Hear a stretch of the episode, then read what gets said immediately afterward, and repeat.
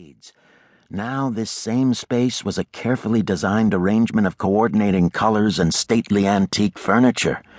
The wallpaper was of a blue and white fleur de lis pattern, the wainscoting a solid blue.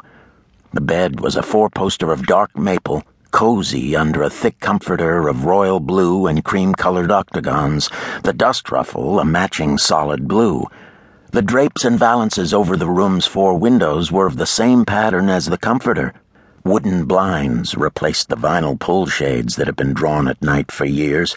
The room's furnishings included a roll top desk, a teakwood chest of drawers, a freestanding full length mirror in a wicker frame, and a rocking chair with an embroidered seat. It's beautiful, Neil said, but not so beautiful as that other lost room. I scarcely recognize it. That, at least, was true.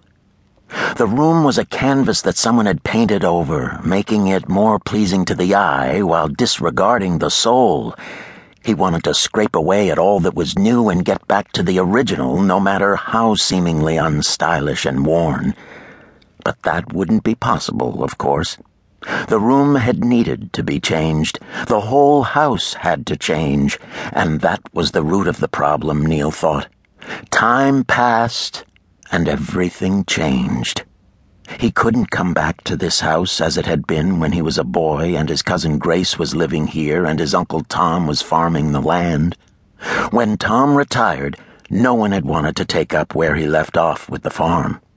Tom's two sons, Grace's older brothers, had both run from the prospect of owning an oversized house on 237 acres of crop farm in the late 20th century.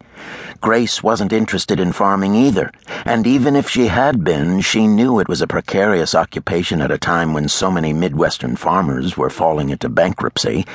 But she desired to keep the house, not wanting to be the Sadler from whose fingers it slipped away. And so, upon Tom Sadler's death, Grace and Dennis sold 225 acres of the original 237 to a neighboring farmer at a pretty price, leaving Grace with an even dozen and her branch of the Sadler family verdant with profit. As Grace told it, when she and Dennis, their children grown, tried to fill up all the empty spaces in the house with just the two of them, they found the task impossible. Finally, Dennis muttered, This house needs people in it. And Grace replied, I've been thinking of turning it into a bed and breakfast for years. And Dennis shot back, Well, why didn't you tell me sooner? And before that day was over, the fate of the house was sealed. The land was gone, or most of it, and there would be no more farm families living and marrying and partying and dying in the Sadler home. Now the house would be a tourist attraction of sorts, a country getaway for city folk, as Grace described it. She and Dennis hoped to attract the business of the well to do but urban weary souls of Cincinnati and Columbus. It was a sign of the times, Neil thought. Even a house was entangled in time, like everything else. Well, there's an incredible amount of work to be done yet if we're going to start taking guests by September, Grace said. We'll get it done, he assured her, not sure at all himself it would get done. She smiled. I'm glad you're here, Neil. He looked at his cousin and tried to return her smile. He hoped she didn't notice his consternation. Grace was more than a decade older than Neil, and though he had expected her to have changed in the intervening years, her appearance startled him. He was almost taken aback by the creases and colorlessness of age.